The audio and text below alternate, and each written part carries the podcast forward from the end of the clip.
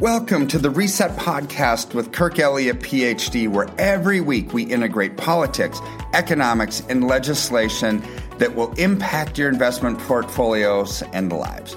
In doing this, we can reset our expectations so we can invest with wisdom, discernment, and confidence.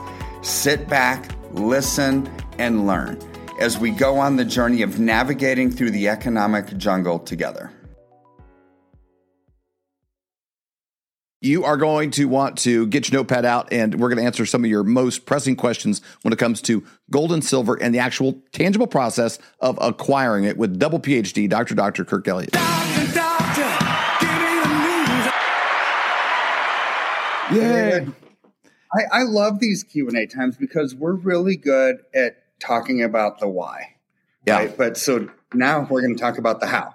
Well, we get these, we get these questions a lot, and people, when they come up at events, they're asking, well, how does this actually work? And for some reason, it seems like, kind of pulling up to mentally pulling up to the building to, transfer fake money into a tangible asset seems like there's a giant speed bump in front of it that makes people kind of intimidated. It seems like exotic or kind of hard to understand, or what would I do, or how does that actually process?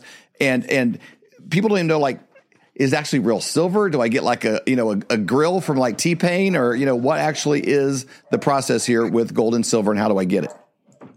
Yeah. So it's real easy. So what we do is this is the whole process. We'll take it from A to Z really quick. Right. So let's just say they hear us talking on Flyover, and they say, I got to call Dr. and talk to his team. We map out a strategy for success, right? Of, you've got maybe assets in your brokerage account. You've got these IRAs, these other, maybe an old 401k, something like that. So that my team actually, after you say, yeah, let's do something, Kirk, we want to protect. So we will actually help you with the paperwork, right? We'll fill out the information on an IRA rollover transfer form. You have to sign it. They're e-signed documents, right? But real easy. It takes 15 minutes. So then we handle everything. We'll send it over to the IRA custodian, the old one, to transfer the money over. Or if it's a non-IRA, it's actually even simpler. We'll send you an email with the wiring instructions. You either wire us the funds or cut us a personal check. Then once the funds get here, whether it's an IRA or just a non-IRA, we let you know. It's like, hey, client, your funds showed up. Now let's talk about the allocation. Let's reconfirm that to make sure no minds have changed or anything like that, right? So let's just say somebody sent in $50,000. We'll just use, we're making up a story here, right? So said, I want 2,000 ounce bars at the depository, and I want the remaining $6,000 in 1 ounce rounds sent to my home to protect me for, if the wheels fall off the economy, and we want something for barter, right? So answer that about the depository real quick, or maybe we can come back to the depository. So we'll explain kind of what that is. That's not like your bank. It's not a part of that institution. It's also not a part of the government either. It's its own entity. We can come back to that if you want. But when he says depository, you picture like a marble building with stone pillars, and what is it? And who's got it? And could Biden grab that or anything else? It's a separate entity in and of itself that has its own protections. It does. It's not a bank. It's not a government institution. It's a private company. That this one was established 40 something years ago, the one that we use. Now, not all depositories are created equal. There's 80 of them probably in America that you could choose from. Most of them have joint ownership on the account, meaning you own the assets that they're storing for you, but so do they, which means they can oversell it over and over and over again, right? And it's that's not safe, because when you want to go back in a capitalization event, lock in your profits, we buy low and sell high. Well, unless you're the first guy or gal in line, it might not be there for you, right? Because they've oversold it and they put you on a waiting list. That's not safe. The one that we use, singularity of ownership, nobody has a right or a claim to the underlying asset other than you, right? And in fact, in your IRA, you have to sign this written investment direction for them to even put their paws on it, right? They can't move it. They can't touch it without your permission. See, to me, that's safe. The depository, view it as if you've ever watched a James Bond movie and Goldfinger, and there's this big vault, this big room full of gold and silver, right? That's what it is, right? It's just this big, huge, ultra secure vault where they're storing your metals, right? And so they have $1 billion of liability coverage on the account at the one that we use. But here's the thing. I've known the owner of the depository for I don't know, a quarter of a century. It's patriot like we are, right? Which is cool. I love that. I like to work with people of like mind, right? So that's the depository in a nutshell. People always say, well, is it safe? And the government going to confiscate stuff? You know, are they just going to go in and raid it? Here's the thing. The government is not going to care about 2% of the population that owns gold and 0.9% that owns silver. If they're going to confiscate, I'm not saying that they won't. They're not a benevolent organization, the government, right? But they've already tipped their hat as to how they do confiscations. They did it in Venezuela, Argentina, Cyprus, and Greece. They do a bail-in tax. It's with the stroke of a pen. They'll say, oh, you used to have $100,000 in your bank account, David. Tomorrow you're going to have $90,000. We're doing a 10% bail-in tax. Stroke of a pen, easy. But that way, brokerage accounts, savings accounts, checking accounts, that's what 98% of the population has. That's what they will focus on if the government needs money. So it's enough about the depository, because let's say you're getting stuff at home. These are physical things. This is a 1 ounce round. It's a real thing, you know, that again, and also want to make sure you hit, you're buying ounces, you know, again, at live events, I come up to people and they bought silver for $60 or $70 an ounce because it had a story to it. It was some collectible or some odd thing. I bought a coin one time. It's got a picture of Trump on it. It's pretty cool. I know I've even seen Elvis coins. Those are kind of cool. But when you go to sell it, the thing that you're going to want is ounces. You are. Don't be snookered into a story. I mean, because really you're going to get ripped off. I've been doing this for 27 years. I've never seen somebody ever recover from high premium storied coins, ever. I mean, just a few weeks ago, there was somebody that was on the phone with them, and they bought an ultra rare silver coin from, I don't know, the late 1800s and paid over $700 an ounce for it. Silver's like $18 an ounce. It's like, oh my word, you didn't. But they did.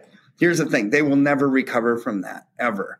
So the key to wealth then you get into the same thing as buying. It's not the end of the world to buy a store of value, buy a Babe Ruth card or, you know, something like that. That probably is better than cash. It's rare, so it'll be worth something. But then if the stuff hits the fan and you're like trying to convert something into something else, or you got to find a market for it. And who knows when that will ever appear again. It might be your descendants that'll have a market for it. Hey, there you go. There's a coin for you. Don't want that.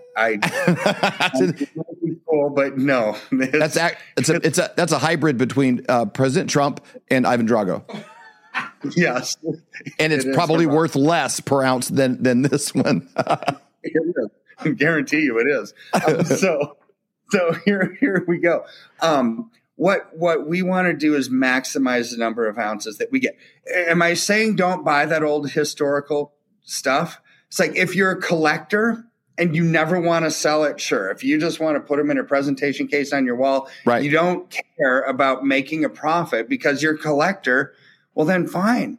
But for an investor, don't ever buy that stuff. That's what we deal with, is investment grade gold and silver, because we want to buy low, we want to sell high, we want to get out of a trend when the time is right and keep growing your portfolio. If you're a collector, never plan on selling it, then buy stuff like that. And also buy the spoon collection for your grandma's wall, or the thimbles that are hanging out on the plate collection, right? I would view that old stuff as that, right? Not as a good investment. So when you call in and we're allocating it, we're saying, do you want some of this at home? It has to be shipped or stored somewhere because it's a physical thing. It's not a piece of paper. It's not an ETF. It's not a mining share. It's not any of that. So we would ship it to your home. You store it where you store it. Everybody's different. Some people have a safe, a gun safe, store it in their crawl space, do whatever needs to be done. Sorry, we have dogs in the office because we are a big family.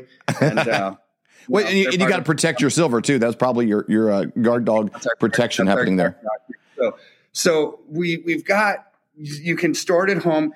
Some people say, Kirk, you have no idea the neighborhood we live in. I wouldn't want even 1 ounce of gold at my house. I've got to store it at the depository. And I've got some that say, I don't trust anybody to put their mitts on my stuff. I'm going to keep it at home. there isn't a wrong answer, right? It's all logistics. It's all what you feel comfortable with. Half of the equation is peace of mind. So once you send the funds, we go over the allocation, we ship it to you. Now, in an IRA, you can't take delivery of it, because if you took delivery of it out of your IRA, it's a taxable distribution. It has to be stored for you in an IRA, and it is stored at that depository that we're talking about. All right, last question. Commissions. You're not the Red Cross. You guys are a business. And also there's a process like this coin, you talk about getting as many ounces as you can. If you just had a blob of silver that wasn't refined or minted into something, like to put it into this or put it in 10 ounces is a little cheaper. 1,000 ounces is a little cheaper. 100 ounces is cheaper. Put on the blocks of it. There's a commission when people buy, but you don't have one in the back end. I talked to a guy in Pennsylvania this weekend, a great guy. He kind of looked like George Lucas. I told him that. He goes, I get that quite a bit. He looked like George Lucas, a great guy. He goes, the best thing about working with Dr. Kirk, he goes, they're betting on us. They don't have a commission when I sell. What's the difference? Because there's people that do. They charge you a commission when you get back out of it. There is, and a commission on the back. And this is what most people don't actually look at. And it's actually the most important thing. Right. So this is how we're different. When you purchase metals from us, 8% cost of ownership when you buy, no fees for assets under management or for our time, never have, never will. And when you liquidate, it's 0%. So if you invested $100,000 and it turns into $1 million, still 0%, right? You get all of it. Whatever the depository pays on the day that you want to sell, you get all of that. We take nothing. Now, norm in the industry, the norm is a commission when you buy, a commission when you sell, very transactionally based, right? So what is the average range? Well, when you purchase, the range can range anywhere from like a 4% commission to 25%. That's a large range. Can't believe 25% people are in business, but yet they are. They're out there. But then when you liquidate, it's on average 6 to 10%, somewhere in that ballpark. Which means if you bought these at $20 an ounce and it goes to 100, that's a big win, right? But you're paying commission on that $80 an ounce gain. Yeah. So let's just take a really quick example. We'll use a number. We'll use 100,000 investment because it's easy math. So let's go with a low cost provider in the industry, 4,000. So you pay 4,000 when you bought it. That's 4% of 100,000. And let's just say 6%, even a low end sell commission. Well, that's 6,000 when you sell. If the price of silver didn't change, let's just say tomorrow you needed to sell it. The price didn't change. That's 10%. 4% plus 6% is 10%. Say that doubled. Let's say your 100,000 turned into 200,000. You still paid 4,000 up front because you bought it at 100,000. But now 200,000 times 6%, that's now $12,000. If it triples, you go to $18,000. If it quadruples, that's $24,000, right? A commission on the back end is huge. Where with us, same 100,000, 8,000 when you purchase it, 0 when you liquidate. What if it goes to 200,000? Still 0. What if it grows to $1 million? Still 0, right? So that's where generally our pricing structure is different, because our firm believes in people over profit. It is your investment. You invested into something to get the appreciation out of it. I want you to get 100% of that appreciation. That's why we don't take anything. Plus, I don't have any really fixed costs for marketing. It's expensive to be on Fox and Friends or Levin or Hannity or any shows, right? They don't have those guys on because they like them. No, they haven't, because they pay tens of thousands of dollars for a 30-second ad, right? So I don't have that. I revenue share with show hosts, right, that we're on, but that's only if something is sold. And I get to go on shows for free because I've got 2 PhDs, right? It's blood, sweat, and tears over the decades, and now everybody gets to benefit from that. And it's not knocking the other companies; it's their business model. If I couldn't go on TV for free, I would have to have that business model as well, I'm sure. But I don't. And so I don't have to charge on the back end. benefits the people. So you guys go to flyovergold.com. It's just a landing page to get you to where you need to be. You can fill out your information, put your name, phone number. They'll reach out to you, set up a time that's convenient for you. In the meantime, there's videos you can watch there. There's some PDF downloads that you can get from that site. Begin your educational process. Knowledge is power. And these key points we talked about here, don't buy collectible stories. Don't buy, if you're looking for investments, don't pay commissions on the back end when you sell. Know what you're getting. And also, don't be intimidated. If it's an IRA, they'll walk you through these processes, what can be done, what can't be done. And also, don't think you have to have $100,000 in order to make a trade. Many people start with $1,000, $500, $1,500, $2,000, these kind of things. And then they're like, that was pretty simple. Maybe next, I could do a little bit more. Maybe I got this thing over here I could sell. I got this hot tub we don't use anymore, whatever, I'm selling it. People are making good decisions right now. I've talked to several people that have things sitting around that are not used, and they're getting rid of it and turning it into silver because it's an incremental process. Start preparing a boat to get yourself out of the crazy times that we're in. Dr. Kirk, thank you for your time. Thanks for being a guy that people can trust, honestly. Everybody always comes back like, oh, I feel so much better. So appreciate you guys. Are you having a hard time sleeping at night thinking, what are you going to do about your finances? If you went back to 1920 and you had a $20 bill and you had 1 ounce of gold, you could go into a men's clothing store and you could buy an entire suit, the jacket, shoes, pants, belts, everything. Today, what would that $20 bill buy you? It wouldn't. You couldn't buy a handkerchief for the $20 bill, but that 1 ounce of gold would still buy you, even today, it would buy you an entire men's suit, shoes, belt, pants, jacket, everything. That's the difference. But today, that change is happening faster than ever. And we know a guy by the name of Dr. Kirk Elliott that we've known for over 25 years. He has 2 PhDs. This is who we're actually using. This is who our friends and family are using. And he's a guy we trust completely. And in today's era, you need somebody you trust. So go to flyovergold.com and learn how to protect yourself against an inflating dollar.